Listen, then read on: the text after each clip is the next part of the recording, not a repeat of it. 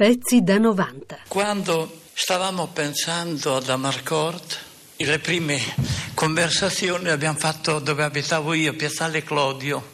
Lui veniva dal mare, presto, io aspettavo che lui suonasse e lui suonava e io scendevo, potevano essere le 7, le 7:30 della mattina. Una mattina mi sono stancato di aspettare e vado giù. Trovo lui che stava guardando già le macchine, perché lì vicino fanno i processi, sta aspettando le macchine così. Come mi ha visto, ho detto, oddio, ma è rovinato. Come è rovinato? Ma no, sono i 10 minuti più belli della mia vita. Lui arrivava sempre in anticipo.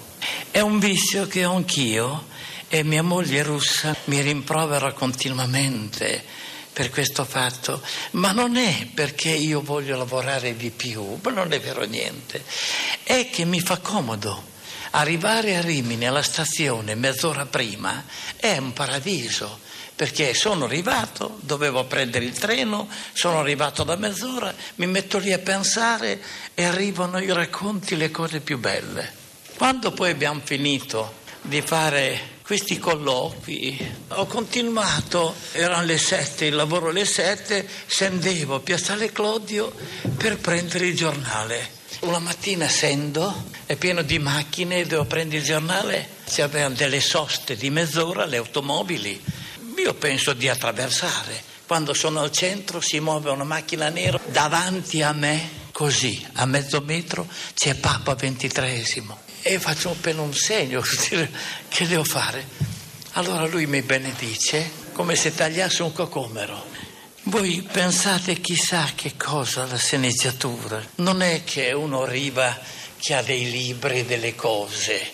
Non dimenticherò mai che anni prima, quando io non lavoravo e ho fatto 10 anni la fame io a Roma, andavo a trovarlo, lui abitava in via Lutezia. E non riuscivo a capire perché sempre alle 7, alle 7:30 c'erano 2 persone dentro. Uno che si chiamava Fred, ex ballerino di resistenza, cioè non so se ha fatto 22 giorni di ballo. E c'era anche quello della ginnastica, ex lottatore. Delle volte assistevo a quello che succedeva. Aprivano i frigidaire, c'erano sempre mezzi pomodori, tac, li mettevano in bocca come fosse la comunione, tac, tac, tac, mangiavano tutto.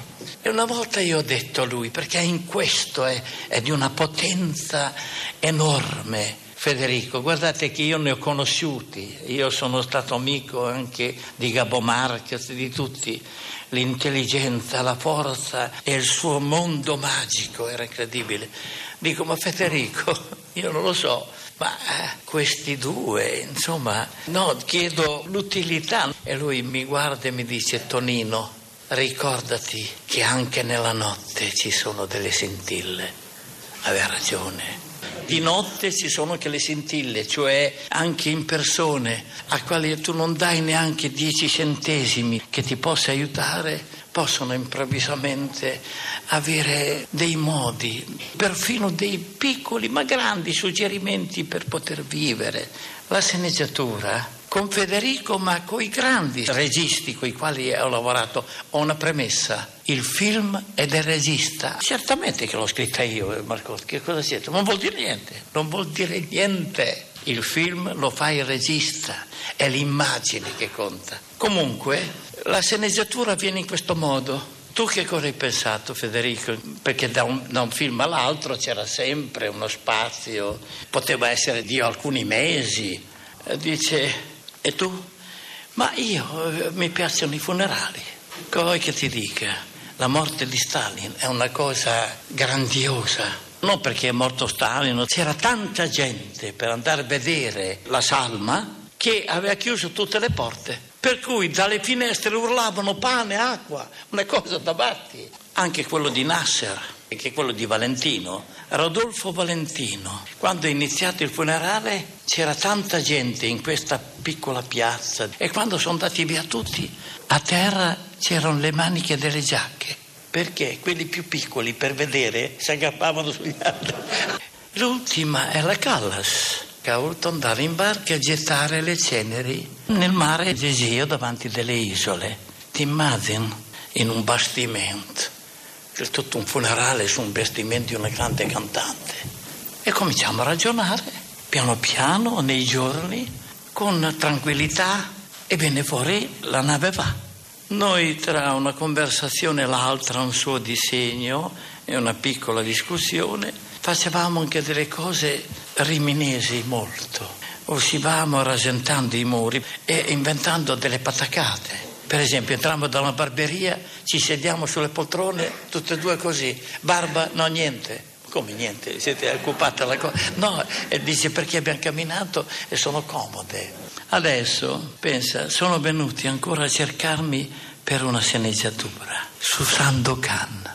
Ma io sono stato un lettore di Salgari, però la cosa che mi faceva impazzire, proprio mi piaceva molto, era che Salgari stava a Torino o a Verona, non so, e non usciva mai di casa. Quindi come faceva a parlare d'India, di tigri? Dico, pare che se vedeva un gatto per lui era una tigre. Hanno ragione di festeggiare questo scrittore straordinario. Allora ho detto, io posso collaborare se mi fate parlare di Salgari, cioè cominciare con lui, con questo qui che entra in un convento, che è buio, e cerca qualcuno e vai a finire che cerca un monaco per dire, senta, lei che ha viaggiato molto in India, com'è il tale animale, i tifoni? Cioè si va a informare, ecco, mi piace questo inizio qui, poi dopo deve venire fuori un po' di Salgari e c'è una cosetta che può essere interessante.